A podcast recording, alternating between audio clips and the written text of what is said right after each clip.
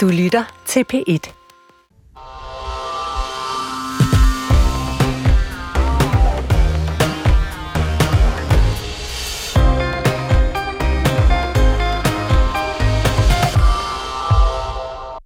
Den 14. januar 2024, 52 år efter at jeg efterfulgte min elskede far, vil jeg træde tilbage som Danmarks dronning.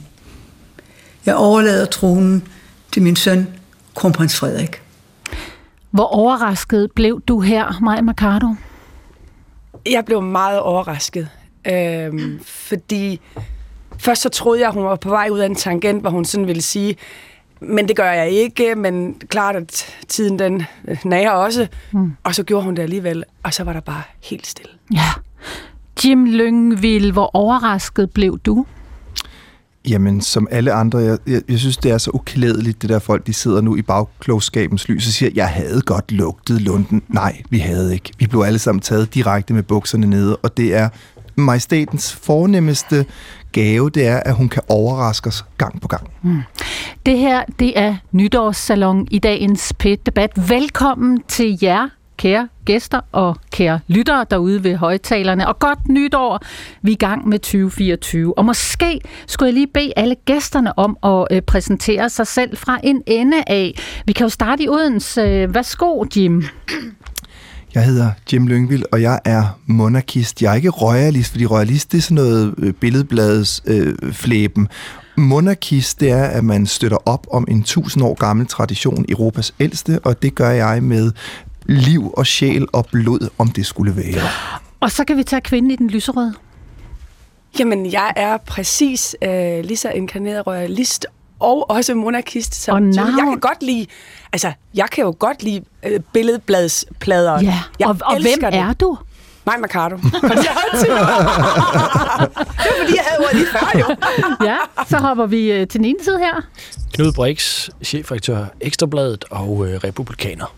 Manden i midten. Lars Trimonsen, politisk kommentator og radiovært. Og øh, Senior Stampe, medlem af Folketinget og medstifter af den republikanske grundlovsbevægelse i 2009. Og så skal vi en tur til dig, Christian. Øh, vil du selv lige fylde noget mere på med navn og titel? det kan jeg godt. Jeg hedder Christian Ravia Madsen. Jeg er politisk ordfører for Socialdemokratiet, og også øh, var så meget varm tilhænger af, af kongehuset, og, øh, og blev lige så overrasket, som, øh, som Jim og, og alle de andre blev, mm. øh, da, hun, øh, da hun smed den her store nytårsbombe. Ja, det her det er dagens pæt-debat. Vi vil rigtig gerne høre din mening. Del den med os. Hvor overrasket blev du? Vil du savne dronning Margrethe, og er du klar til kong Frederik? Ring med din mening 70 21 19 19 eller sms 12 12 til P1. Mit navn, det er Gitte Hansen.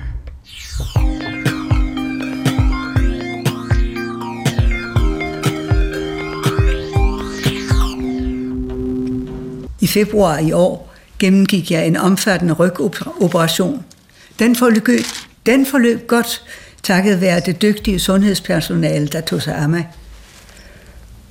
Operationen gav naturligvis også anledning til at gøre sig tanker om fremtiden. Om ikke tiden var inde til at overlade ansvaret til den næste generation. Ja, Knud Brix, chefredaktør på Ekstrabladet.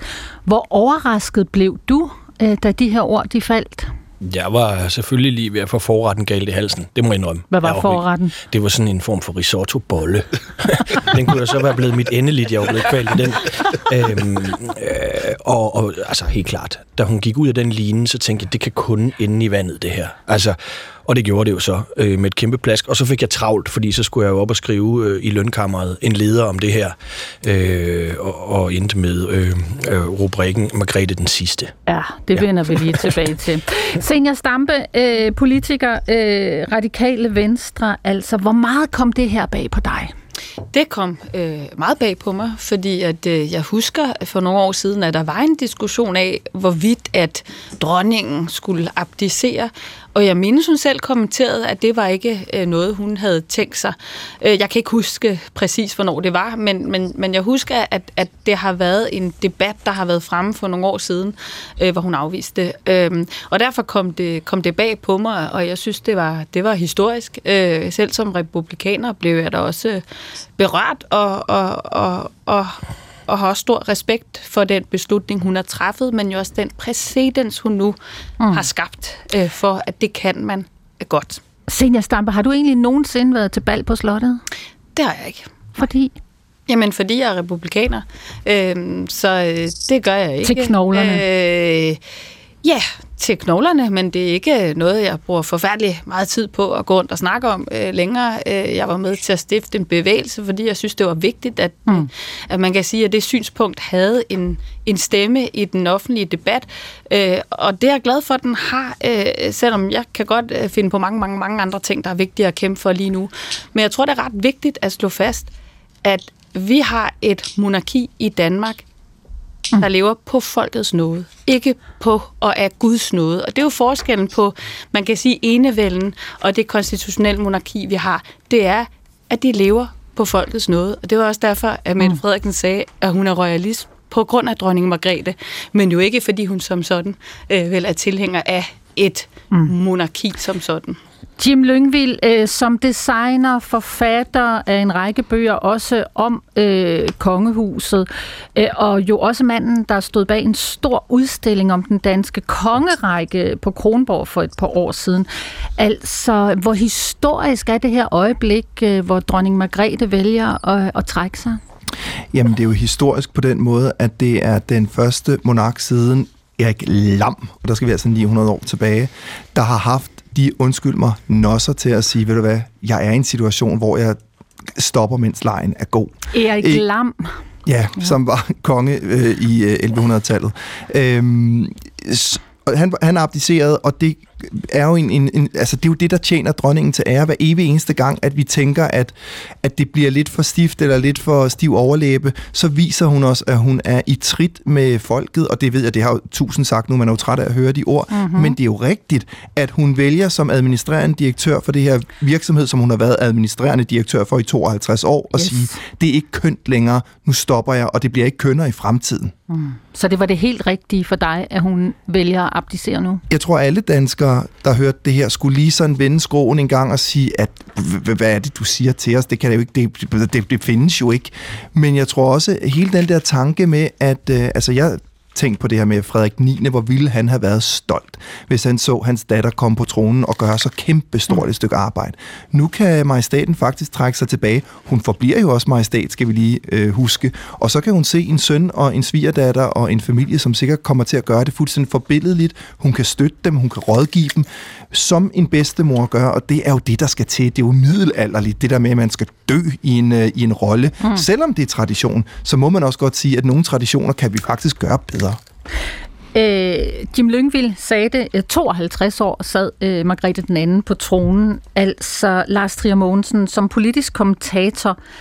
Hvilken betydning har hun haft for danskerne og Danmark? Jamen, hun har jo tydeligvis haft en samlende kraft. Altså det, der jo er monarkiets styrke, det er at være hævet over sådan det daglige ned og nag, og være en anden samlende kraft. Men jeg synes, at de kan man sige, skåltaler, der nu lyder om, at hun ligesom har repræsenteret de sande danske værdier, de folkeværdier, det er jo altså en illusion og grundlæggende noget vrøvl, fordi altså, hvis der er noget konge... For dig. Jo, men altså, hvis vi tænker igennem, hvad det er, vi opfatter som sådan, altså, øh, rodfæstet dansk folkekultur, mm. så er det jo øh, ligeværdigheden, så er det, øh, at der er en kort magtdistance, at man ligesom kan tale magten imod. Og kongehuset har jo historisk mildt repræsenteret noget andet, og det gør dronning Margrethe jo også. Så, så forestillingen om, at hun i dag skulle repræsentere noget sådan urfolkeligt, det synes jeg er en, en fortrængning. Jeg synes, det er fint nok, at man i respekt mm-hmm. for hende og de år, hun har siddet på, på, på tronen, at man, man taler øh, høfligt og pænt om hende. Men jeg synes også, det er værd at bemærke den øh, kaotiske faktor, det er, at det nu er kronprins Frederik, som gang på gang har vist en meget, meget svag og vaklende fornemmelse for at skelne mellem det politiske og det ikke-politiske. Altså ligefrem kaotisk? Ja, man må sige, at i for eksempel den periode, hvor han sad i øh, den internationale olympiske komité, der gik han jo gennem isen rigtig, rigtig mange gange i, med udtalelser, der afslørede, kan man sige, en manglende politisk fingerspidsfornemmelse. Mm. Så jeg synes, det er meget, meget øh, våget af dronning Margrethe, at hun altså kaster sin øh, kan man sige, ganske uforberedte søn. Det er ikke, fordi jeg ikke har haft tid til det, men han har bare demonstreret gang på gang, at han ikke besidder kan man sige, de kundskaber, egenskaber, den fingerspidsfornemmelse, som hun selv har gjort. Maj Mercado, øh, en kaotisk kommende konge, er det også, hvad du ser? Jeg er simpelthen uenig i alt, hvad du lige sagde, Lars, og det er nok heller ikke den store overraskelse. Fordi jeg synes jo, at det vores kongehus sætter jo rammen for både, altså, både os som land, øh, vores nation, men også danskerne som folk. Det, at vi både har den kulturmæssige ramme, vi har den historiske ramme, det er jo det, der er med til at definere os som danskere. Det er jo, at vi har et kongehus, som har været nedarvet i øh, århundreder. Øhm, og det er også derfor, jeg, jeg er ikke jeg tror simpelthen ikke, det er rigtigt, når Mette Frederiksen hun siger, at hun er royalist. Jeg tror ikke, hun køber ind på Nå. Øh, rent faktisk at have et kongehus som nedarvs. Jeg tror, at det er rigtigt, når hun siger, at hun godt kan lide dronning Margrethe. Men for mig, der betyder det noget mere i forhold til vores fortælling. Det er med til at, at give os stolthed, det er med til at give os identitet, vores kongehus. Og det kommer jeg også til at synes, den dag, hvor kongehuset måske ikke er lige så populært, som det er i dag. Men jeg vil være rigtig ked af det. Altså forventer du, at det bliver mindre populært med det nye kongepar? Nej, det tror jeg ikke. Men jeg tror, der er nogen, der kan have en interesse i at pille dem ned. Jeg tror, der er nogen, der kan have en interesse i, lidt som Lars Trier Mogensen allerede nu siger, åh, det bliver også svært, det bliver kaotisk, han er ikke god nok. Jeg tror, der kommer til at stå folk i kø for at pege fingre. Og jeg kan bare sige, jeg kommer aldrig til at stå og pege fingre, fordi at jeg bakker kokkehuset mm. så stærkt op. Og jeg mm. synes, at man skal være varsom med det her i starten. Især fordi de skal have en god start. Altså, jeg kan allerede se flere, der peger fingre. Vi kan jo starte med dig, Knud Brix, Ekstrabladet. Ja, altså, jeg vil jo bare sige, at han har jo grundlæggende to opgaver, udover at levere den arving, han har gjort. Det er jo, han skal holde nytårstalerne og repræsentere Danmark. Der er jeg enig med Lars, det oratoriske der har vi jo set Frederik holde tale. Der er han jo, det når han jo desværre ikke øh, sin mor til de royale sokkerholder. Er han ikke blevet bedre, ikke. trods alt, Knud Brix? Det synes jeg faktisk ikke. Okay. Jeg synes stadig, han taler sort, når han bliver bare gået det mindste på klingen. Øh, og det andet, hvor han skal levere, det er jo, at han skal finde den meget, meget fine linje, det er, at han ikke må mene noget politisk. Og uh, der har han altså opført sig som en hund i et spil kejler. Han stemte for stik imod regeringens linje, at russiske atleter de skulle kunne komme med til OL. Det havde det danske folketing og den danske regering, der havde de sagt, det går vi ikke ind for. Hvad gør Pingo? Han, han insisterer på at sidde i den her komité, som jo i øvrigt er befolket af røver og banditter. Altså den olympiske komité, det ved alle, der har beskæftiget sig lidt med det. Der sætter han sig, mm. og så stemmer han stik imod den danske regerings interesser. Han får jo en røffel af lykke for det, men han har jo aldrig selv svaret på det. Han faldt i vandet med et plask. Mm, lad os lige øh, inden øh, I andre, der sidder med pegefingrene i vejret, kommer på også dig, Lyngvild i Odense. Jeg har godt hørt dig rumstere. uh, vi skal lige en tur ud til dig, Christian Rabia Madsen, som politisk ordfører for Socialdemokraterne. Altså, du har jo selv som tidligere indrigs- og boligminister deltaget i statsrådet, blandt andet med dronningen. Du har været taget skil i hofbal af nogle omgange, og du har været til regentens jubilæum. Tænker du, Christian Rabia, at øh, den kommende konge, den ældste søn, Frederik, øh, er han øh, oratorisk for dårlig og for kaotisk øh, til, at øh, han bliver en god konge? Jeg er helt overbevist om, at kronprinsen, når den tid nu snart kommer, hvor han skal være kong Frederik 10. bliver, øh, bliver dygtig til det. Øh, og jeg tror, at, at øh, der vil være også fremadrettet en, en meget stor folkelig opbakning til det konstitutionelle monarki. Mm. Jeg tror i virkeligheden, noget af det, mig siger er lidt vigtigt, at, øh, at, at der, hvor kongehuset har en, en betydning for mange, det er, at det er en historisk konstant, øh, og i skiftende tider har været en konstant og har været hævet over øh, politiske uenigheder, og har kunnet sige nogle ting, som på det mm, almindelige menneskelige niveau er vigtigt, men som ikke er politisk. Altså øh, tale om øh, tolerance, tale om modstand mod antisemitisme, tale om ensomhed. Og på den måde i talsætte nogle udfordringer øh, med nogle samfundsproblemer, som mange bøvler med, mm. og som man kan tale om uden at være politisk, men hvor man kan sige noget, noget fornuftigt og noget samlende. Og det har øh, hendes majestæt dronning været fantastisk dygtig til, og det er jeg helt sikker på, at øh, kronprins Frederik også bliver, bliver god til. Senior Stampe, som radikal, hvad tænker du om øh, den kommende kong Frederik? Bliver han en god konge for Danmark? Nå, som radikal tror jeg ikke, jeg har så mange holdninger til, hvordan man skal, øh, hvad man skal mene om, om ham. Jamen, jeg tror, han øh, øh, bliver fin og går i sin mors fodspor, selvom han jo er en helt anden øh, person. Men, men Margrethe skabte jo en rolle, fordi det kan godt være, at vi har været et monarki i tusind år, en ubrudt, eller der er vi endnu længere, men også en ubrudt øh, kongerække osv.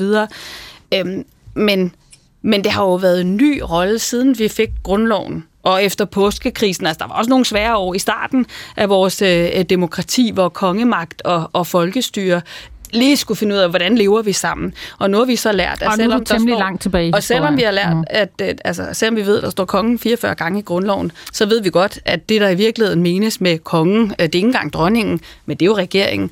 Øh, og så er der så mange ting, hvor, hvor vi har, jo, har været i, hvor vi har haft en pardans i mange år, altså demokratiet, og kongemagten, som har skabt den her ret harmoniske, øh, det her harmoniske øh, mm. parforhold.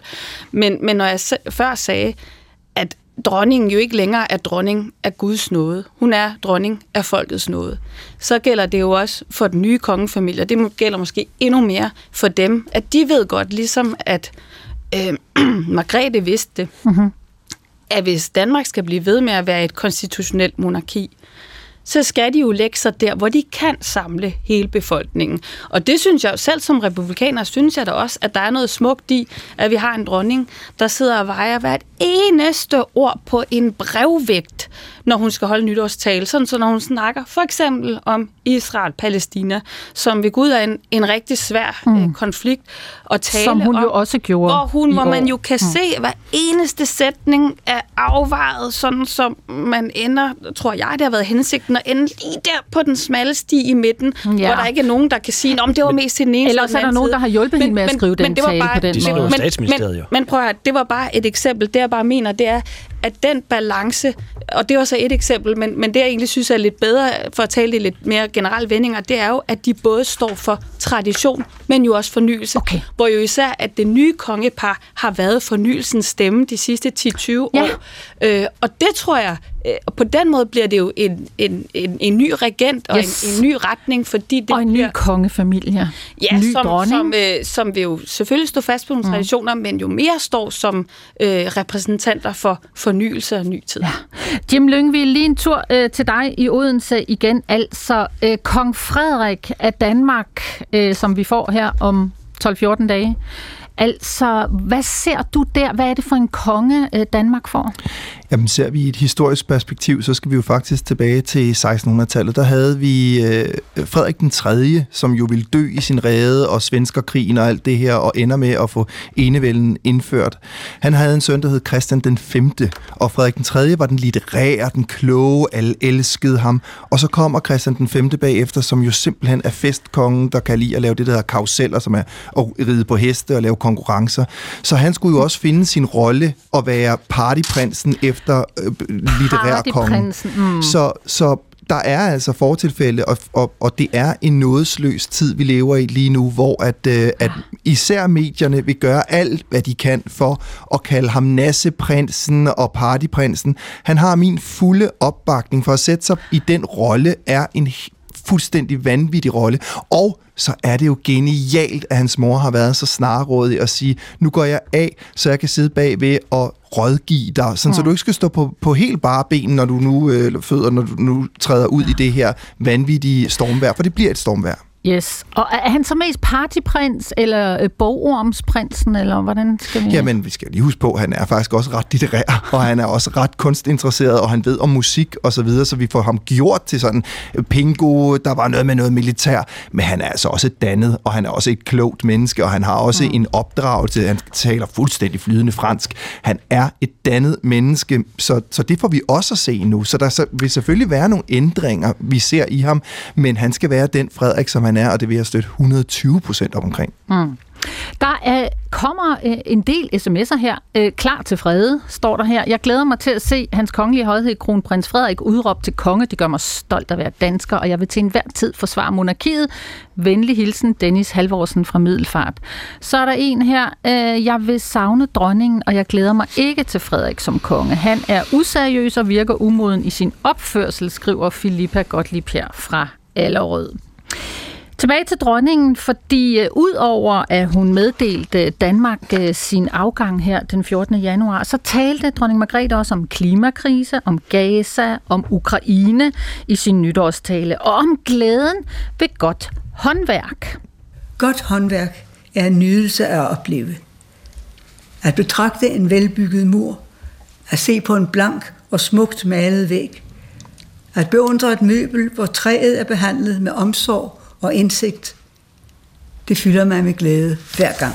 Mm, ja, Lars Trier Mogensen, hvad betyder en dronning og kongehuset politisk i Danmark? Ja, men altså, det betyder jo praktisk ikke noget. På trods af, at det formelt er sådan, at en lov i Danmark ikke engang gælder, når et flertal i Folketinget har tredjebehandlet den. Det er først, når dronningen formelt skriver under af Guds nåde. Øh, men, men i praksis har det ikke nogen betydning. Og i samme øjeblik, at dronningen, eller nu kong Frederik, begyndt at have politiske holdninger, så ville det blive stoppet, og det ville også være afslutningen for monarkiet, hvis det skete. Så på den måde er det jo mere en symbolsk rolle. Men jeg synes også, at det er en rolle, hvor særligt Mette Frederiksen jo har ændret ham, har ændret kulør fra at have indtaget en mere sådan traditionel position i Socialdemokratiet, hvor man engang ikke tog imod ordner, mm-hmm. og hvor hun også tidligere var imod statsrådet. Der er øh, tidligere folk i radikale sine Stampes forgængere, Nils Helve Petersen eksempelvis, som i mange år var udenrigsminister, han opfordrede til, at man nedlagde det her statsråd. Ja. Det er den her formelle seance, hvor ministerne træder op i en rangorden. Altså det er et fuldstændig absurd skue, hvor statsministeren selvfølgelig står først, og så øh, den yngste... Og der har Marcado været med, ja, kan jeg se på. Hun bliver en lille smule smule... Øh, det bliver meget varmt herinde, når Lars Trier han taler sammen. ja, ja, men, men ikke desto mindre er der det her, øh, hvor, hvor dronning Margrethe jo har udmærket sig til og gerne vil fejre jubilæum, så hun har ligesom, mm. kan man sige, altså, afholdt ekstra mange øh, statsråd, men det er en, en ceremoniel skikkelse, eller, eller øh, ceremoni, men det, jeg synes, der er opsigtsvækkende politisk, det er ikke så meget dronningen, fordi det spiller ikke nogen rolle. Det er mere, at regeringen, ministerne, de virker altså til at lade sig suge ind i det her. Have en, en, en tiltrækning, en, en benovelse over det her, som gør, at det er kommet til at fylde meget, altså politisk, ikke fra kongens side eller kongemagtens side, men snarere fra regeringen og politikerne, som altså simpelthen ikke kan få nok af de her øh, øh kongebær. Eventyret. Ja, præcis. Altså, man, man ser mm. næsten for sig, ligesom det skete til prins Christians øh, 18-års fødselsdag, at, at Mette Frederiksen kunne glemme en, en, en stilet øh, sko op på slottet, for simpelthen skal man kunne træde ind i Askepot-rollen. Altså, det, jeg synes, det, det virker... Okay, Mette Frederiksen som Askepot? Jo, men altså, det virker på mig som om, at øh, Christian Rabia og Mercado og de andre, der har været minister, mm. at de ligesom altså, øh, bliver, bliver sådan lidt, lidt barnligt benovet over det her. Det, hvad, hvad er problemet i det? Hvad er problemet i okay. at blive barnligt benovet over eventyret? Der er ikke noget problem i, at du bliver det, Jim. Det er der ikke. Men der er et problem i, at lovgiver bliver det, fordi de repræsenterer et demokrati. Så kan vi godt sige, det er bare symbolsk det her. Ja, men symboler betyder noget. Vi har jo lige, I har jo lige siddet og argumenteret for, at det her det er noget, der har en stor symbolsk betydning for alle danskere. Så må det også have en betydning, at det står i grundloven, at det er kongen, der bestemmer. Og derfor, alle ved, symboler betyder noget. Hmm. Og jeg er helt enig med Lars. Altså, den der fidele øh, holdning over for, for kongehuset, som man ser især i Socialdemokratiet. Altså, det, det, hos os kalder vi det knaphulskløe. Altså, det er anglen efter et ridderkors. Den har de jo ikke måttet tage imod før, og derfor slår Christian Rabia... Knaphulskløe. Knaphulskløe, ikke? Ja, den har I inde på ekstra Ja, det har, altså, vi har den ikke, det skal jeg love dig for. Men vi kalder det, når folk de gerne vil have et ridderkors. De må ikke rigtigt. Og så slår de knuder på sig selv. Det har vi jo set i Socialdemokratiet. Bjarne ja. Lausten, han fik ridderkorset. Ja, ja. Men det var jo ikke som socialdemokrat, det var som kommitteret for hjemmeværende guddødme. Okay, jeg kan se mig, Mercado har røde kender, og vi skal også lige omkring dig, Christian Rabia, øh, som socialdemokrat og politisk ordfører. Altså nu prøver jeg lige Knud Brix' udtryk. Har du knaphulskløe? Nej, jeg, jeg, jeg, jeg ved ikke. Altså, det virker som om Knud Brix virkelig kæmper for at indtage det, det standpunkt, som ikke så mange andre indtager. altså, øh, prøv at høre, vi har et konstitutionelt øh, monarki øh, i, i Danmark. Øh, det betyder, at vi har et kongehus, som er historisk og vigtigt og samlende. Ja. Men det betyder samtidig, at vi øh, har et demokrati, som er blandt de stærkeste i verden. Og, øh, og det, øh, der er ikke nogen modsætninger imellem det. Og det der med at skulle have knaphulskøge, altså vi, vi, ja. vi modtager ikke ordner i Nå, Jeg ved ikke, om du kunne høre det, Christian, men Knud Brix, han vil gerne stille dig et spørgsmål. Du får det lige. Vil du tage imod ridderkorset, ja eller nej? Nej, det vil jeg ikke. Hvorfor vi, ikke? vi modtager ikke, Hvorfor vi ikke? modtager ikke ordner. Hvorfor ikke? Det har vi en... Skal jeg svare, eller? Ja, meget gerne. Er det det? Jeg ved ikke, om Vi- vi Knud har Brix vil høre svaret, eller han bare vil øh, hak. Nej, Hvorfor, det- hvorfor vil du ikke modtage ordner? Ja, Fordi det har vi en øh, historisk tradition for i Socialdemokratiet Mm. at gøre. Godt. Knud Brix, øh, nu stopper jeg dig et øjeblik. Men, og, og, derfor, og derfor så meget desto mere synes jeg jo, det der med at sige, at Socialdemokrater skulle have knaphulsklø, det, det, det, det, det, er en, det synes jeg, lidt, af- det synes jeg er noget Mm. aparte. Altså, man kan sagtens være begejstret for, at vi har et øh, stærkt konstitutionelt monarki, som er en historisk konstant, og som kan samle danskerne, samtidig med at man selvfølgelig Mm. øh, er varm tilhænger om, at vi har et, øh, et af de stærkeste og bedste demokratier i verden. Ja, Maj Mercado, altså, øh, du har jo også været der til Hofball. Hvordan er det? Det er en stor oplevelse. Ja. Jeg er sådan set enig med Jim Lyngvild i, at øh, altså, hvad er der galt i at synes, at det er en stor oplevelse, og at det gør indtryk på en. Øhm, Kan du også finde også på at glemme en statsråd. stilethæl, så du kan komme tilbage? Nej, det, det, det tror jeg ikke. Men jeg går egentlig heller ikke sådan rigtig i høje hæle, så... Øh, Så kan du glemme en, øh, en Snickers. Ja, men, men jeg synes, det der egentlig har gjort størst indtryk på mig, har faktisk været statsrådene. Fordi det jo er en tradition, hvor man jo rejser sig op, når man har sin lov, som skal øh, vedtages, og læser det op, og så skriver dronningen under. Og det tager øh, rigtig lang tid, men det er også en tradition, der har pågået i, jeg ved ikke, hvor lang tid den har pågået, men jo i rigtig, rigtig mange årtier, måske endda øh, øh, længere. Og det synes jeg bare er en fin påmindelse om netop mm. den ramme, som vi er en del af. Altså, mm. at det er ikke bare Folketinget, som så vedtager øh, lovene. Det gør de selvfølgelig, men at det bliver bundet sammen af, at vores regent faktisk underskriver lovene. Det synes jeg på en eller anden måde giver den her påmindelse om, at vi i Danmark har den her historiske ramme, at det er en påmindelse om vores identitet. Altså en påmindelse om, at vi engang ikke har været demokrati. Det vil vi gerne mindes om, at vi... Vi er da et demokrati. Øh, Jo, jo, det, men- men, det- lige, op, op, op, helt rent historisk bliver statsrådet indført i 1848, da vi får demokrati. Så det er faktisk for at sige, at vi har et demokrati. Ja, det er jo for, at Tak, regeringen kan rådføre sig med, med kongen. Altså ja. inden da, ja, der var der ikke noget statsråd, der var det bare kongen, der bestemte. Det, det, det synes jeg ikke er noget sådan overbevisende argument. Po- Pointen her er, at vi har en påmindelse. Men hvorfor er det forkert at synes, at det kan være storslået? Hvordan står det i modsætning til også må- at være en dygtig politiker? Det forstår jeg simpelthen ikke. Jamen, jeg synes bare, at det mindsker øh, agtelsen. Hvordan gør det mig respekten for, for dig som daværende minister, som andre minister, at det er, er, ligesom kan man sige, altså... Øh, optræder, synes jeg, infantilt ved at stille op på række og skulle underkaste jer noget sådan, altså prædemokratisk. Altså, Altså synes, det, infantilt lige frem. Ja, det synes jeg, når jeg ser øh, de øh, kan sige, hyppige også øh, udstillinger på, øh, på Instagram og andre sociale medier, hvor, hvor, hvor, hvor unge ministre ligesom står nede i rækkerne. Jeg synes, det er øh, altså en, Okay. en, mærkelig, en mærkelig tidslomme i vores øh, folkestyre, mm. at voksne, ansvarlige mennesker, som på en eller anden måde, altså vi som borgere, som vælgere, altså videredelegerer en stor magt, at I på en eller anden måde altså ligesom træder ned og øh, udvisker jer selv over for en symbolfigur. Sådan øh, lød det fra øh, Lars Trier Mogensen, øh, politisk øh, kommentator. Lad os lige hoppe øh, en smule videre øh, i nytårssalongen her på P1 Debat. Sidder du og brænder med noget, du gerne vil dele med os, så ringer du 70 21 19 19 eller sms'er 12 12 til P1. Øh, var det rigtigt, at dronningen er træde af, øh, og øh, ser du frem til øh, den nye konge Frederik? 70 21 19 19 eller sms 12 12 til P1. Nu var det jo sådan, at dronningen faktisk, som vi har været lidt inde på, øh, også talte om forskellige politiske ting, klimakrise, Gaza, Ukraine, glæden ved godt håndværk og så videre.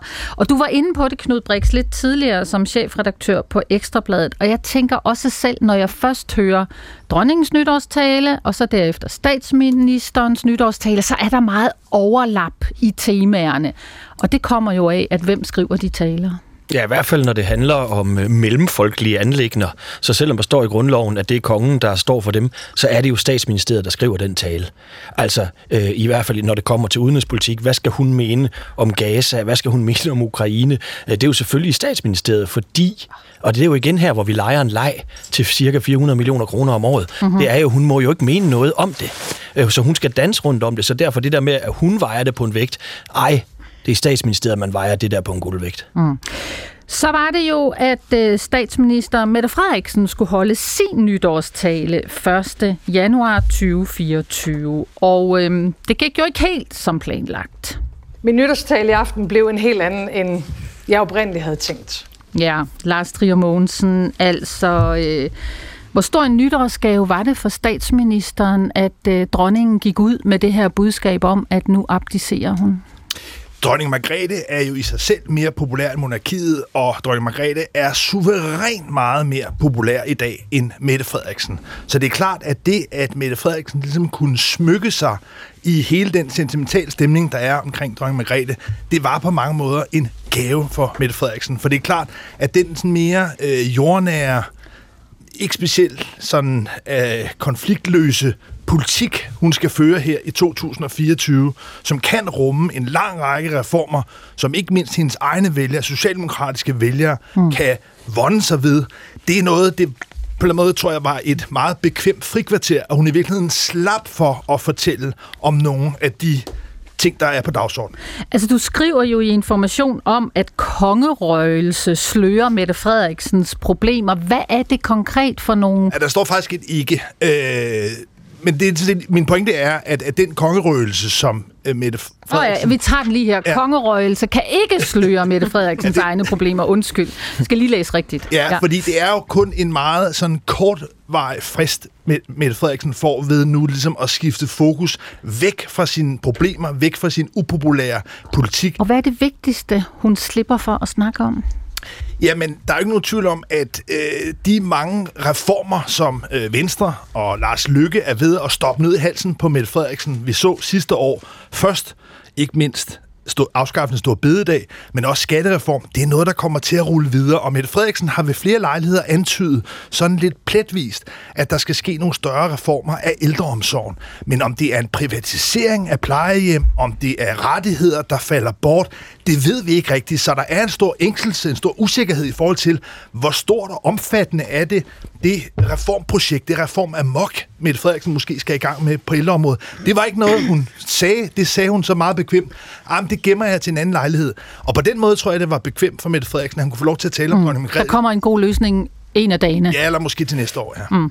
Maja Mercado, som konservativ, altså du har jo kigget meget efter den her ældre reform. Er det ikke fair nok, at når der sker noget så historisk, som at en dronning øh, vælger øh, at melde sin afgang, at så udsætter vi lige den der ældre reform lidt, når man er statsminister?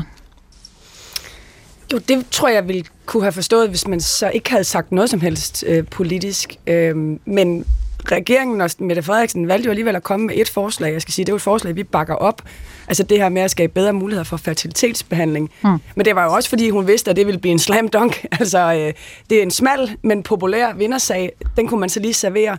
Jeg giver Lars Trier ret i, at alle de store, svære problemstillinger, mm. dem får man jo overhovedet ikke adresseret. Man skal bare lige huske på, at tilbage i nytårstalen på 2022, der kom Mette Frederiksen jo med sit gyldne løfte om, at nu skulle der komme en ældre reform, øh, som skulle skabe mindre byråkrati, sætte den ældre øh, i fokus.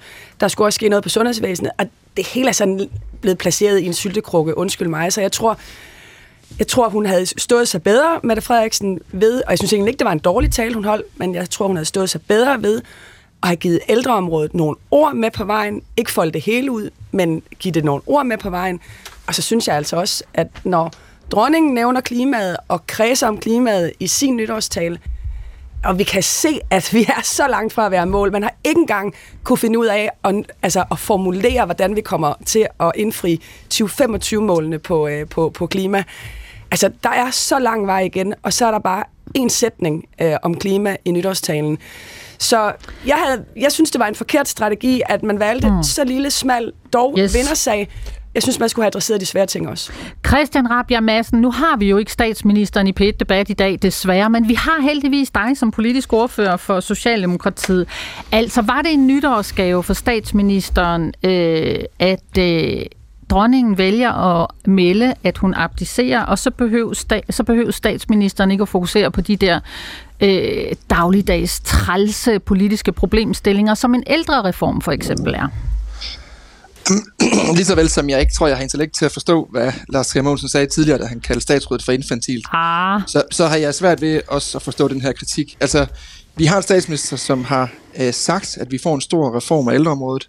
Det handler blandt andet om, at vi skal have Men hvornår gør og vi regler det, til at fylde. Christian Rabjerg Det handler blandt andet om, at vi skal have byråkrati og regler til at fylde mindre, øh, sådan så der bliver et større ansvar for den øh, enkelte øh, hjælper ude ved den ældre.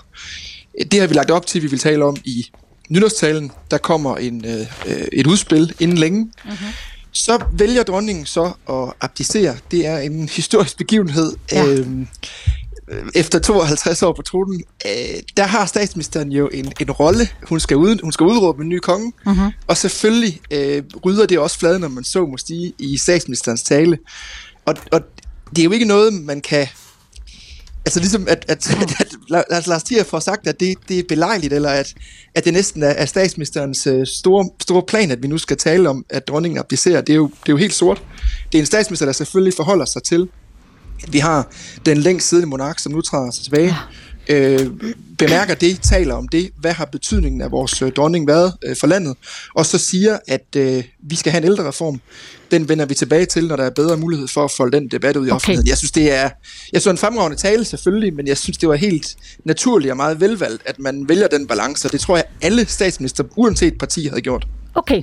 Øh, Helge Poulsen fra Kolding. Er du... Jeg tror, Helge er ude og hente ja. et eller andet kaffe eller noget. God- Goddag, Ja. Helge. Ja, hej. Uh, ja, jeg har følgende kommentar. Selvfølgelig skal Frederik have en vis, uh, uh, kan man sige, indlæringsperiode for at overtage sådan et, et, et uh, vigtigt uh, job. Mm-hmm. Men der er selvfølgelig langt vej op til hans mors uh, mat. Uh, det er som om, at han, han jo sådan stadigvæk er lidt umoden i sin adfærd og mangler lidt situationsfornemmelse. Jeg mener, det er jo kun et halvt år siden, at han pludselig drog på skiferie til Østrig, uden, selvfølgelig uden for skolernes vinterferie. Og nu lige for nylig skulle han også lige en smut til Australien, selvom han jo måske på det tidspunkt nok havde haft lidt idé om, Og at jeg der var troede noget lige, du skulle til at sige Så var Madrid. der også tidligere var der et problem med, at han, han jo susede over Storebæltsbroen i, i, i, i et frygteligt stormvejr og sådan noget. Så kan man sige, det er så sådan sådan en enkelt øh, stående ting, hvor man kan sige, jamen herregud, at det sker en enkelt gang, når han begår en fejl. Men der har sådan været lidt for mange af dem. Han gør jo ikke en kat for træde af sympatiske adfærd, Nej. men altså kan man sige sådan for at sige det lidt gro- groft, stadigvæk en stor drengerøv. Ja, sådan. En stor drengerøv, siger du, Øh, Helge ja, på, på, Poulsen. ja på, både Ja. på godt og ondt, men altså, øh, og, og, og så er der også det, alt det der med sporten. Han skal passe på, at han ikke gør sig selv til en del af underholdningsindustrien. Der er lidt for meget, meget Royal Run og, og lidt for meget med at lave en Ironman. Nej, nu og, tror jeg nok lige, Maja. Mercado skal ind over her. Hun har sat hænderne det- i det siden, kan jeg godt sige dig, Helge Poulsen. Maja Mercado, kan du ikke lige komme ind og, øh, og fortælle, hvad de der hænder i siden betyder til Helge Poulsen fra Kolding? Jamen, jeg vil bare advare mod den her sådan, øh, altså behovet for sådan fejlfinderi. Fordi Royal Run blev jo skabt for at få aktiveret flere danskere, få flere til at bevæge sig. Det handler om folkesundhed. Og lige pludselig at gøre det til et problem, altså så kan man del også gøre alting til et problem.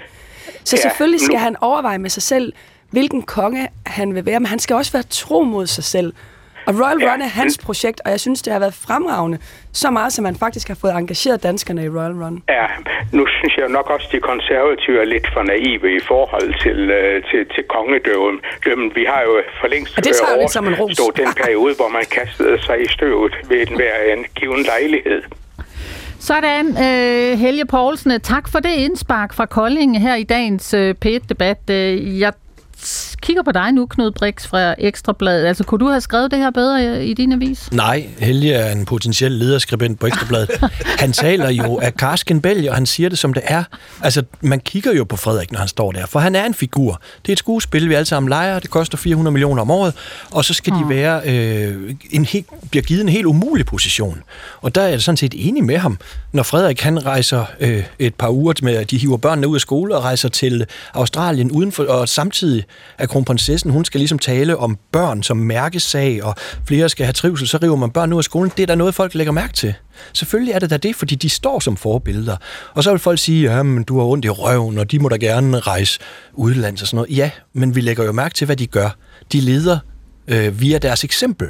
Mm. Og, og de eksempler, som Frederik han, han kommer med, jeg kunne også nævne det, man ikke må da, nævne i Danmarks Radio, altså Madrid-turen, som vi jo har skrevet meget om i Ekstrabladet. Ikke? Altså, du er Øh, nødt det til har at, vi du, nu altså også talt lidt om her i pet debat okay. Mellem jul og nytår. Måske Jamen, skal du ind og høre det. Det er godt, det vil jeg Ja. ind og høre. Tak. Det er bare for at sige, at vi er jo nødt til at kigge på manden. Hvordan er det, han opfører sig? Hvad er det, han gør? Det er jo det, vi skal måle ham på. Ja. Jeg synes, jeg heldig har en pointe. Ja, siger du, Knud Brix øh, fra Ekstrabladet. Jim Lyngvild, altså øhm, det her med, at kronprinsen jo i hvert fald har delt øh, vandene lidt. Der er nogen, der siger øh, drengerøv, der er nogen, der siger lidt for mig Royal Run. Øh, lidt for mange ferier med den kongelige familie og alle børnene uden for øh, den officielle skoleperiode, og så videre, og så videre. Jamen, han var jo heller ikke monark. Han var jo ikke øh, majestat. Der var han kronprins. Nu kommer der en anden rolle, nu vil han blive vægtet på en anden måde, og det håber jeg også, kronprinsen har gjort sig klart. Det ved jeg da selvfølgelig, han har. Men der bliver der et andet fokus nu. Altså, vi, man kan jo ikke sammenligne det, men vi har lige haft en Mia Wagner, der gik fra at være øh, totalt populær i alle medier til at blive minister, og så klapper fælden søsterlystig. Og det gør den jo også her. Og det er kronprinsen, der, så der Hun blev i hvert fald bevidst. sygemeldt, ikke? Ja. Mm. Så der sker jo nogle ting, når du lige pludselig er den, der tager den rigtige stol. Og det vil vi også se nu, så, så jeg synes kun, det er skønt, at han har løbet nogle horn af, og han har været på ferie med, med konen og taget børnene ud af skolen. Ham vel ondt, og børnene vel ondt, for nu kommer der altså 30 år, som bliver rigtig, rigtig hårde. Altså sagde du løbet hornen af sig? Ja, det gør vi jo vel alle sammen øh, på et eller andet tidspunkt i livet. Okay, øh, der står her på sms, øh, jeg blev meget overrasket over, at Margrethe valgte at abdicere, i det hun jo for få år siden havde udtalt, at hun blev til døden. Hun bliver ikke savnet, hun er fra en anden tid. Jeg er sikker på, at det yngre par bliver en gevinst for kongehuset, skriver Jan Klatrup fra Diana Lund. Så er der en her, der skriver, konger og dronninger er en anachronisme, men de, der ønsker den slags pjank, kan gøre det under private former. Det er ikke en statsopgave. Frede kunne være en udmærket turistguide, Mary kunne drikke hun kunne drive en kaffe og isbarn ved Greves Strand. Så er monarkiet Må jeg okay. sige noget, Ja, det Gitte? må du, Jim Lyngvild. Øh, jeg har øh, på et tidspunkt jeg har været rigtig meget i Kina og fået lov til at lave nogle meget fornemme ting i Kina, og det har jeg faktisk fået, fordi at vi havde en majestat, der havde været i Kina, for eksempel lave Ja. modeshow i den forbudte by. Det var aldrig kunne lade sig gøre, hvis vi havde haft en præsident, for en præsident er politisk valgt.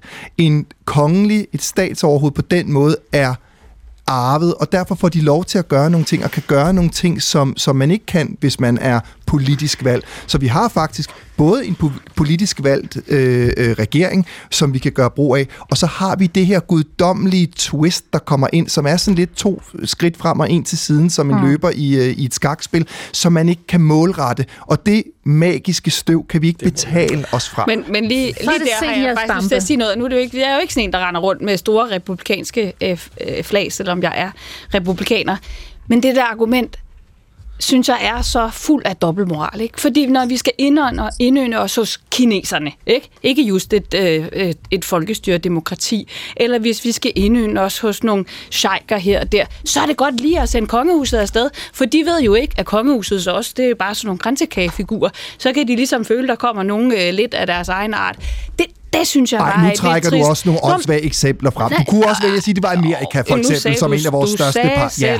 øh, men, men hvorfor trækker men- du så to eksempler frem, som skal prøv at trække det ned i øh, støvet? Men, men Jim, nej, nej, men jeg synes også, jeg, jeg tænker egentlig, du er jo meget historisk interesseret, så jeg tænker heller ikke, det bare er for at få lov til at optræde i, i Kina, at du går ind for, at vi har et kongehus, og det er bare for, derfor, jeg også anholder det argument, fordi jeg synes, det er jo, det er jo der, hvor, hvor det der skuespil pludselig ikke bare bliver skuespil, fordi folk måske så også ender med at tro, at vi er noget andet, end, end vi er, for vi er jo et demokrati.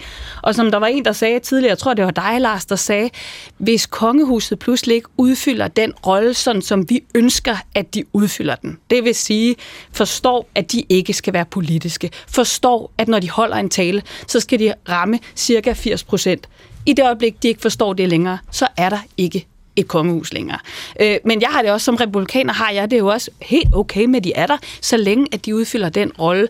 Men det er jo derfor, at vi er noget andet end Kina eller... Øh, eller lande med, øh, med, med, med overhoveder, som ikke kan finde Mm. ud af at trække sig, og som har politisk magt. Vi er et demokrati, hvor vi så leger, øh, vi leger den her øh, leg, og nogen kan få lov til at gå til hofball og lege, at de levede i en anden tid. Leger og, du og så hofball, Maja Mercado, når du øh, har været minister? Der, altså, jeg synes egentlig mest, jeg havde fokus på, øh, børne- og socialområdet, dengang jeg var minister, øh, der er det altså der er det ikke hofballer, som står øh, meget skarpt. Jeg tror jo også kun, man går til et hofbal i perioden. Sådan. Der sætter jeg nu et punktum for første del af p debat Vi fortsætter igen efter tre minutters friske nyheder. Dem får I her fra Radioavisen. Så vender vi tilbage øh, med et nyt hold. Øh, delvis nyt hold og fortsætter øh, nytårssalongen her i p debat hvor vi sætter fokus på statsministerens øh, nytårstaler. Vi siger tak for dig, Lars Trier Mogensen. Nu får I øh, uh, radiovisen.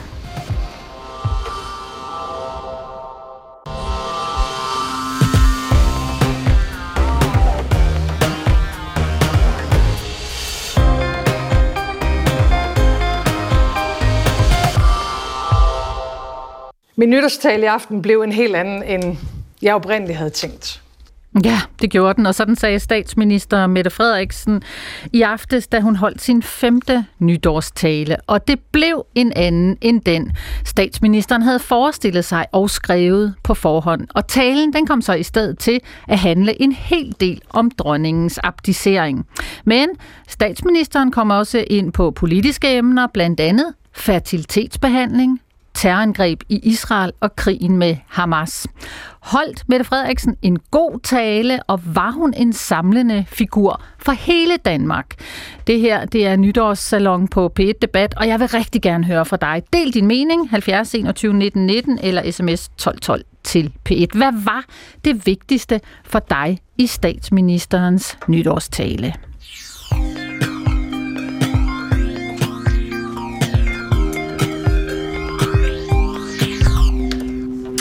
Og lad os så lige øh, vende blikket tilbage til i går aftes og høre en bid af det politiske område, som øh, statsminister Mette Frederiksen satte fokus på. I aften vil regeringen gerne komme med endnu et forslag. Vi vil gerne indføre gratis hjælp til barn nummer to, så der forhåbentlig kan komme en lillebror eller en lille søster. Og så endnu flere af jer kan skabe den familie, I går og drømmer om. Ja, og så har vi fået en ny gæst i studiet. Godt nytår, Jan. Ja, tak lige måde. Jeg har jo bedt de andre om at præsentere sig selv sådan med navn og lidt titel og forholdet til dronningen. Kunne du ikke også lige gøre det? Forholdet til dronningen? jo, jeg hedder, jeg hedder Jan E. Jørgensen. Jeg er kultur- og medieordfører og skatteordfører for Venstre. Og øh, jeg har talt med dronningen et par gange, blandt ja. andet, da jeg var inde og takke for, at jeg var blevet ridder af Dannebro. Det var en, det var en meget fin oplevelse. Mm.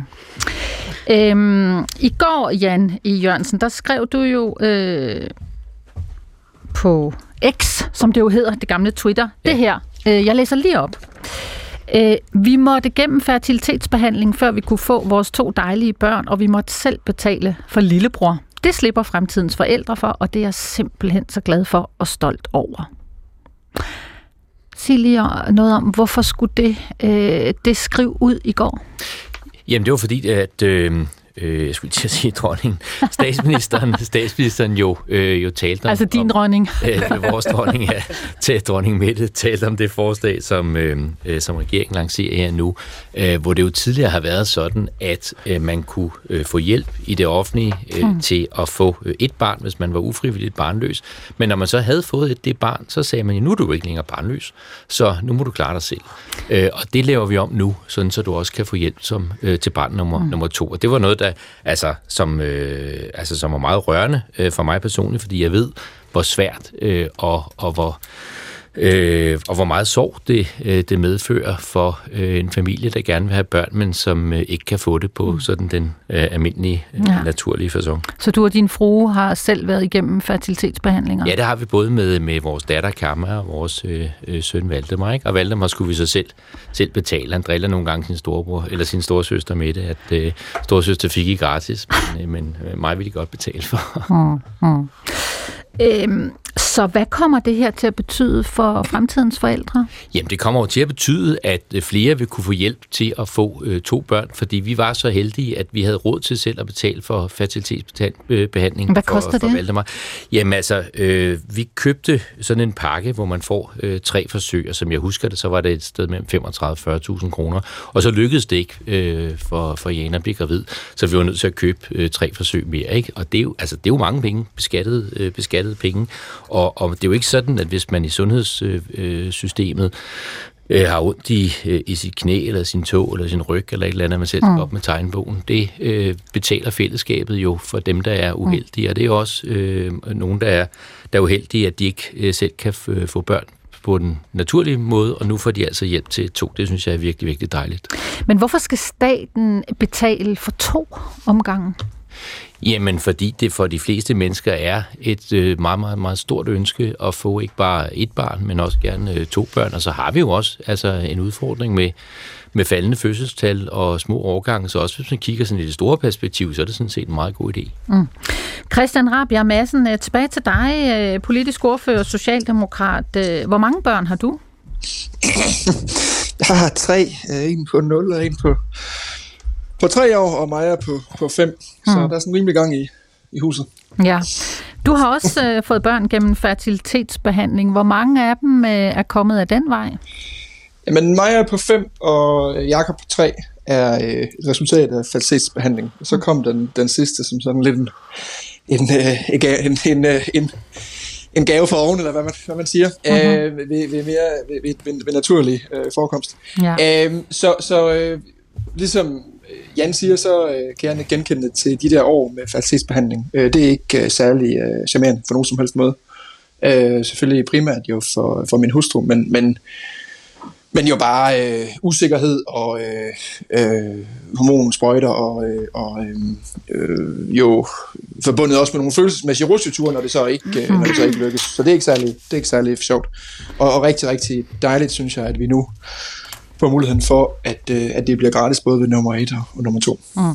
Har det også været tabu sådan omkring det øh, for dig og din kone, det her med at få børn gennem øh, fertilitetsbehandlinger? Nej, det synes jeg ikke. I skrev her forud for udsendelsen, om, om jeg vil sige det på radioen. Jeg, jeg kan faktisk ikke lige huske, om jeg har nævnt det på nogle officielle kanaler tidligere, øh, men, men det har ikke været nogen hemmelighed, og, og venner og familie og andre, hvor, hvor samtalen er faldet på fertilitetsbehandling, øh, har vi været helt åbne om det. Så, mm. så, øh, så det, det synes jeg da, hvis man overhovedet kan, så, så er det da, øh, synes jeg, det er det nemmeste at være åben om. Jeg synes ikke, der er noget skamfuldt eller tabuiseret, men jeg kan sagtens forstå, at det kan være sårbart, og derfor for nogen kan blive til et tabu. Mm. Men jeg tænker, det kom måske lidt som en øh, bombe, at det lige var det, som øh, Mette Frederiksen øh, valgte at, at sætte fingeren på som det første, efter at have talt om dronningens afgang. Altså, hvor stort er det her problem egentlig for jer som, øh, som regering?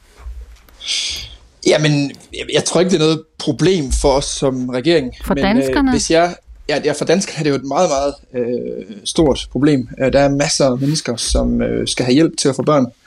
Øh, det, det, er, øh, det, det er en meget, meget høj procentdel af øh, spædbørn, som kommer til verden som en konsekvens af fertilitetsbehandling. Og hvis jeg bare sådan kaster et blik i min egen øh, vennekreds, omgangskreds, så, så er jeg jo bestemt ikke alene med det, og det er Jan he- heller ikke. Så, så det her, det er noget, som er forbundet med, med en gevinst for mange danskere, og så som Jan også siger, er det her jo positivt, fordi vi nu fjerner en økonomisk og social ulighed. Øh, fordi med en folketingsløn, så kan man betale for fertilitetsbehandling. Øh, det er der masser af mennesker, som ikke kan, Ah. fordi det er så dyrt, som Jan også sagde.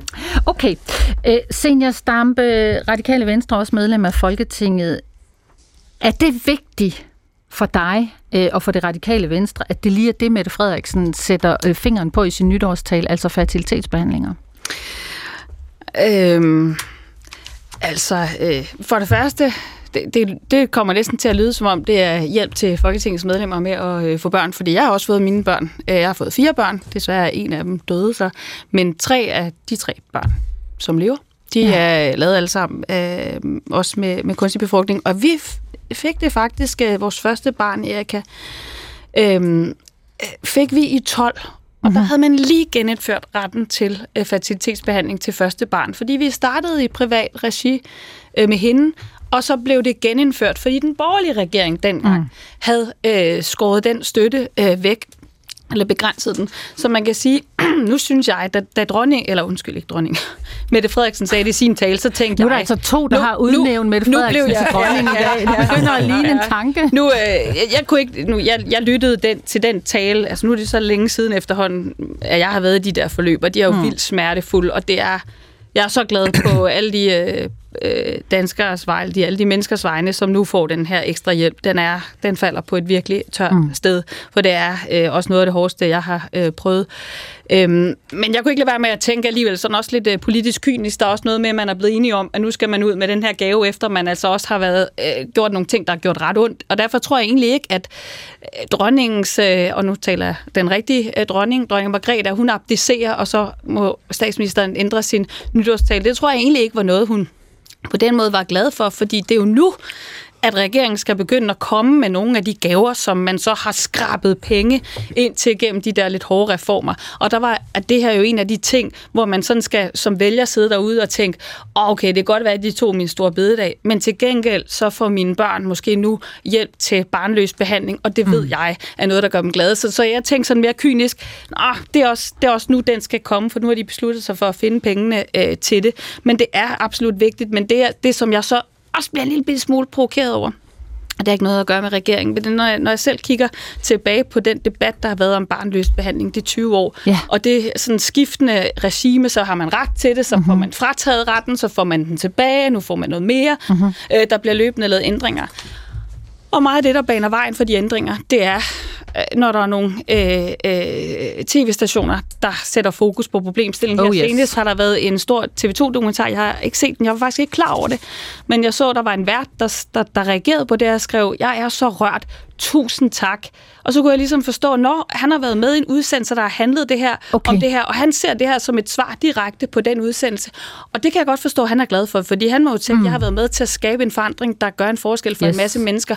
Men som politiker kan man godt bare nogle gange, måske egentlig også som helt almindelige mennesker, blive en lille smule provokeret over, at, at så er det lige, når der er en stor TV2-dokumentar, så, så får man øje mm. på det problem, og så løser man det. Hvorimod, øh, sådan var det ikke lige for fem år siden, eller fire år siden, yes. inden den dokumentar kommer. Og det, det synes jeg nogle gange kan være sådan...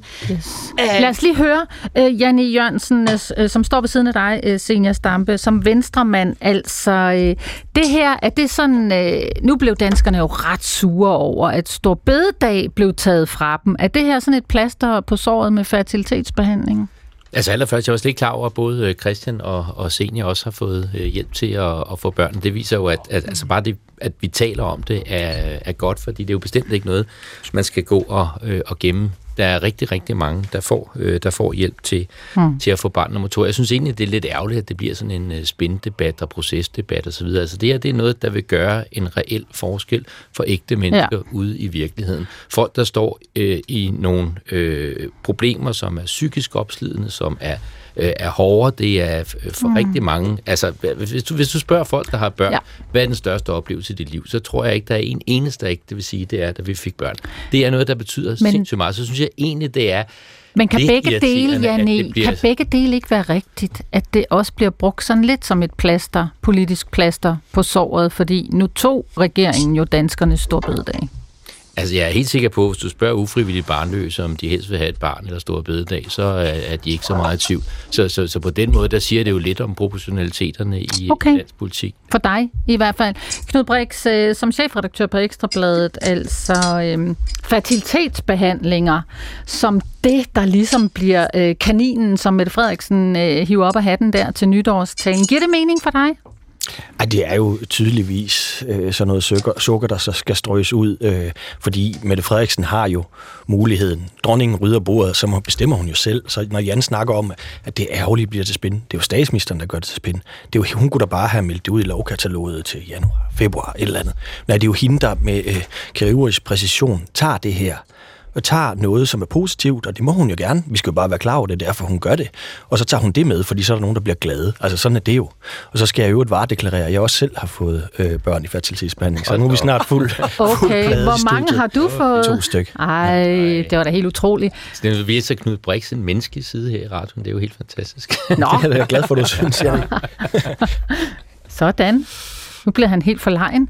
Øh, Maja Mercado, du sidder og nikker, når Knud Brix taler, altså om det der med, at det er dronningen, der rydder bordet, altså den dronning, øh, vi kalder Mette Frederiksen, statsministeren, og, øh, og hun bestemmer, hvor hun, hvad for en kanin hun hiver op af hatten. Altså tænker du, at der også er noget politisk spænd i at vælge lige præcis det område, fordi øh, der er ikke så mange, der kan være uenige i det? Ja, det sagde jeg også i, i time 1, at jeg tror ikke, der er nogen, der er uenige i det forslag. Øh, jeg har i hvert fald kun set øh, stor opbakning til det, men det er jo en, en lidt, øh, altså, det er en vindersag, og det er en mindre vindersag, øh, altså smal. Og jeg havde håbet, at hun ville tale om nogle af de store udfordringer. Hvad for eksempel? Klimaet. Altså, lige før jul, der øh, skrinlagde man, øh, hvad kan man sige, hele den indsats med at få øh, lavet 2025-målene. Øh, det genoptager man så her efter jul. Mhm. Men det, at vi ikke engang har fundet vejen til, hvordan vi kommer i mål med 2025-klimamålene, det synes jeg jo bare er helt vildt. Så jeg havde også håbet, at hun ville have taget tråden op fra sin egen nytårstale fra 2022, hvor Mhm. hun jo i talsatte de udfordringer, der er med meget byråkrati i Ja. ældre, på ældreområdet. Øh, ældre, som øh, har øh, manglende frit valg, og som jo ikke får den behandling, de faktisk har brug for. Det synes jeg er et kæmpestort problem. Ældre, som, mm. undskyld mig, nogle steder går for lud og koldt vand. Øhm, der, der var en enkelt sætning om det, der var en enkelt sætning om klimaet, men det er jo de store udfordringer. Og det tror jeg nok, at det havde, jeg havde mere forventet, at man ville tale om de store ting, frem for sådan en, en smal vindersag. Så det havde jeg håbet på, men jeg synes faktisk, det var en, en god tale, Mette Frederiksen holdt. Jeg synes, hun sagde Ja. nogle fantastiske ting omkring vores dronning. Det her med mm. både at tale om, at hun, dronningen var vores anker, og at hun også var vores øh, samvittighed. Det synes jeg, at Mette Frederiksen slap utrolig godt fra. Virkelig, virkelig godt. Okay. Men, men jeg havde håbet, hun også ville tage de store dagsordner. Altså nu, nu siger du, det er en vindersag, og det er det hos rigtig, rigtig mange, men der er altså stadigvæk mennesker, der siger ting i retning af, det er ikke nogen menneskeret at få børn. Det er Okay. ikke en sygdom ikke at kunne få børn osv. Så der er altså stadigvæk mm. nogen derude, der har de her meget gamle dage. Altså, Der, men der er, er vel ingen på faktisk... Christiansborg, der er uenige. Er der? Det håber jeg. Øh, jeg kan hilse at sige, at øh, der faktisk er en lang række, en helt side sms'er her øh, på min skærm, som lyder noget i retning af den, jeg læser op nu. Som tilhørende et nominelt liberalt og borgerligt parti, ved, så ved Janne Jørgensen godt, at der ikke er noget, der er gratis, heller ikke fertilitetsbehandling. Regningen tørres af på skatteborgerne. Venlig hilsen Tobias fra Esbergager. Lad mig lige hoppe en tur til dig i Odense, Jim Lyngvild. Du er nemlig stadigvæk med os. Altså, øh, efter at statsministeren jo havde brugt øh, en del af sin tale på øh, at øh, kalde sig selv øh, royalist, altså lad os lige høre, hvordan det lød, øh, fordi at øh, Mette Frederiksen siger jo øh, i sin tale øh, lige præcis øh, det her. Jeg blev ikke født som royalist. Jeg blev royalist takket være vores dronning. Ja, var der noget, du, Jim Lyngvild, savnede i statsministerens øh, nytårstale? Jeg bliver også nødt til at deklarere, at hvis min mand Morten og jeg skal have børn, bliver vi nok også nødt til en eller anden form for fertilitetsbehandling. Alligevel. øh, alligevel, ja. Jamen, både og, fordi jeg er jo ikke et politisk menneske, så jeg har faktisk næsten lyst til at sige, det har jeg ikke nogen holdning til. Men det, jeg havde en holdning til, Åh, oh, jeg det tænkte var- nok. Ja, men det er, at, at jeg synes, det var så smukt, det hun startede med. Alle øh, tv-værter ved også, at den er meget svær, den der, når man står med årets gang i kongehuset, eller årets programmer der, og så skal man vende sig mod kameraet, så skal man sige, og nu skal vi til dem, vi har mistet i år. Den er meget svær overgangen, og det er den også her. Gå fra det her, alle mennesker sidder med en eller anden smerte, eller en følelse, eller en tanke om det med dronningen. Hvordan kommer du videre? Jeg synes, det var en glimrende måde at, at skøjte videre på, men jeg synes faktisk, hun skulle have lukket den ved dronningen. Fordi hun havde, skulle nok have haft tusind andre muligheder øh, til at snakke om ældrepolitik og fertilitet osv. Og det var så værdigt, og det var så smukt, det hun gjorde. Øh, så jeg synes faktisk bare, hun skulle have lukket den derefter.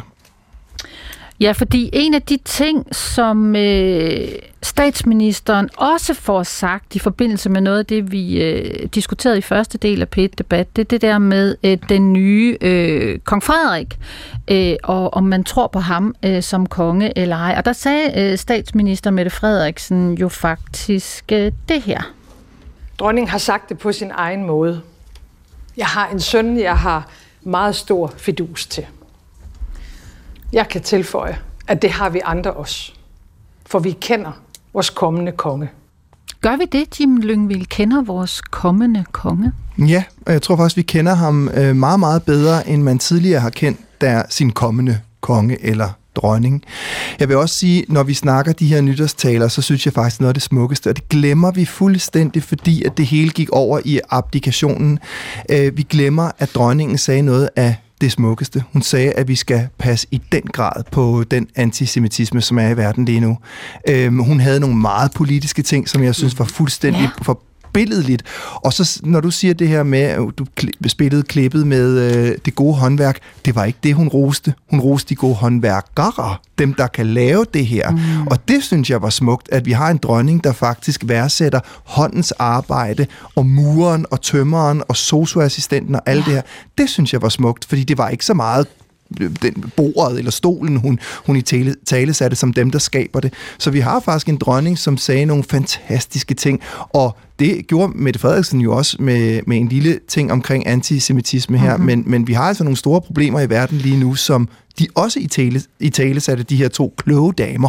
To kloge damer. Altså, øh, jeg får lige lyst, øh, lyst til, øh, Jim Lyngvild, når nu du nævner det, at spille klippet med øh, Margrethe og håndværket og håndværkerne. Lad os lige høre det igen, hvad det egentlig var, hun sagde. Godt håndværk er en nydelse at opleve. At betragte en velbygget mur, at se på en blank og smukt malet væg, at beundre et møbel, hvor træet er behandlet med omsorg og indsigt, det fylder mig med glæde hver gang. Ja, lige præcis det. Øh, to gode damer øh, med to øh, fine nytårstaler, øh, Knud Brix. Ja. Ja, kommer der et spørgsmål bagefter? Ja, der kommer nemlig et spørgsmål, fordi... ja, det tænkte du nok, det plejer der at gøre her. Øh, begge de to kvinder, øh, Mette og Margrethe, kom jo ind på de store politiske ting. Mm. Øh, Israel-Palæstina, øh, Gaza, Hamas, men også Ukraine. Hvis vi lige bliver ved øh, det med, øh, med konflikten i Gaza, mm. øh, Hamas-angrebet i Israel, og så det, der sker i øjeblikket. Så lad os lige høre, hvad Mette Frederiksen øh, sagde om det i sin øh, nytårstale. To stater, der eksisterer side om side, det kan synes helt umuligt lige nu. Men jeg tror, det er den eneste vej frem. Det kræver, at palæstinenserne tager afstand fra Hamas, fra antisemitismen, anerkender Israel og søger freden. Og det kræver, at israelerne stopper med de ulovlige bosættelser. At det ikke er de mest ekstreme, der får lov at definere, hvad Israel er. Var der noget nyt her? Ja, altså det her øh, er jo i princippet det, som hun burde have sagt for længe siden. Det her er jo det åbenlyse. Selvfølgelig øh, går en dansk regering øh, ind for en tostatsløsning, men når det alligevel er bemærkelsesværdigt her, så er det jo, at Mette Frederiksens linje siden terrorangrebet har jo været helt ekstremt pro-israelsk. Hun, hendes første kontakt i udlandet, den hun står last og bræst med, det er jo Netanyahu. Det var ham, hun ville bygge vaccinefabrik med lige pludselig, før han skulle ind for korruption og alt det her. Og så var det jo et Sebastian Kurz, som så røg ud for korruption. Det var hendes to makkere i verden. Mm. Det var Netanyahu. Og da det her sker, øh, så er der jo formaster sig en eller anden journalist jo hende jo til at sige, at hun er ude og lægge en blomst på, øh, øh, på, på den jødiske kirkegård, tror jeg. Øh, men der bliver hun ligesom spurgt, hvad med palæstinenserne, dem der er døde i det? Og der får den journalist jo læst og påskrevet af statsministeren. Øh, så hun har jo valgt en kurs i de mm. her måneder, som har været ekstremt pro-israelsk.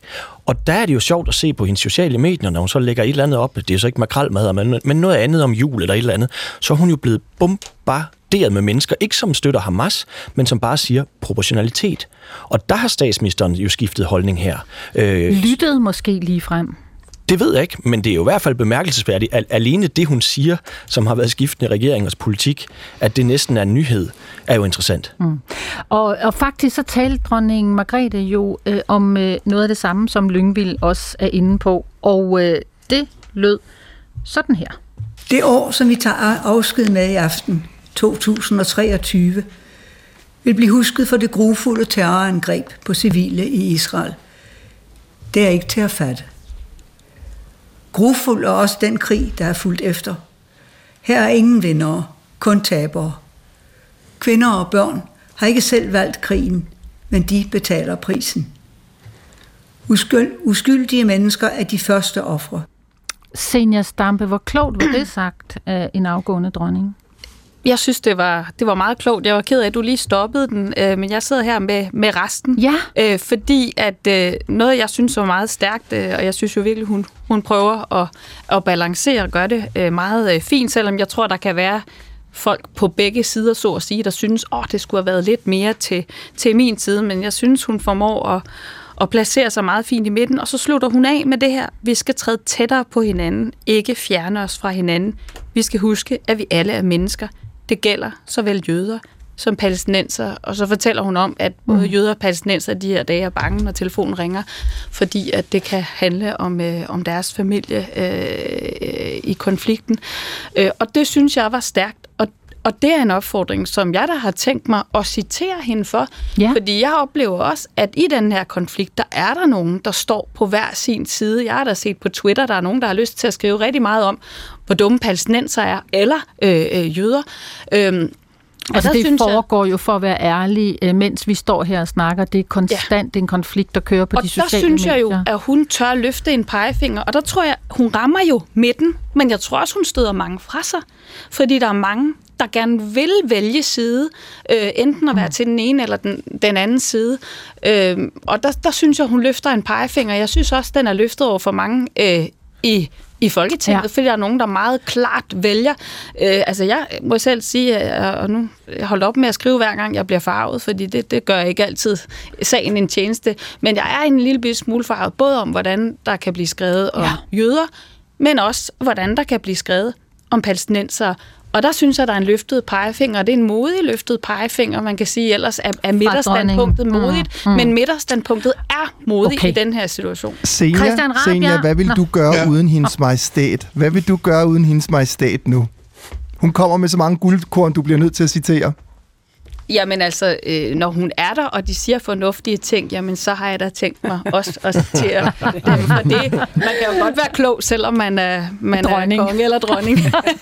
Christian Rabia, du får en sidste replik her som politisk ordfører for Socialdemokraterne. Var det tvingende nødvendigt for øh, at få sagt noget om, øh, om Israel og palæstinenserne på den måde, som, øh, som dronningen gjorde det?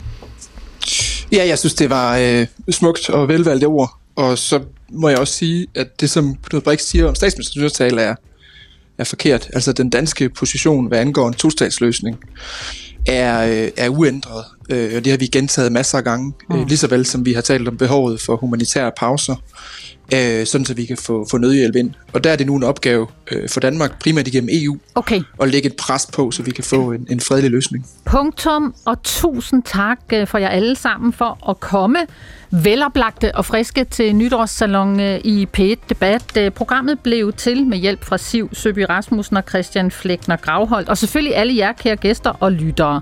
Jeg hedder Gitte Hansen. Tak for i dag. Gå på opdagelse i alle DR's podcast og radioprogrammer. I appen DR Lyd.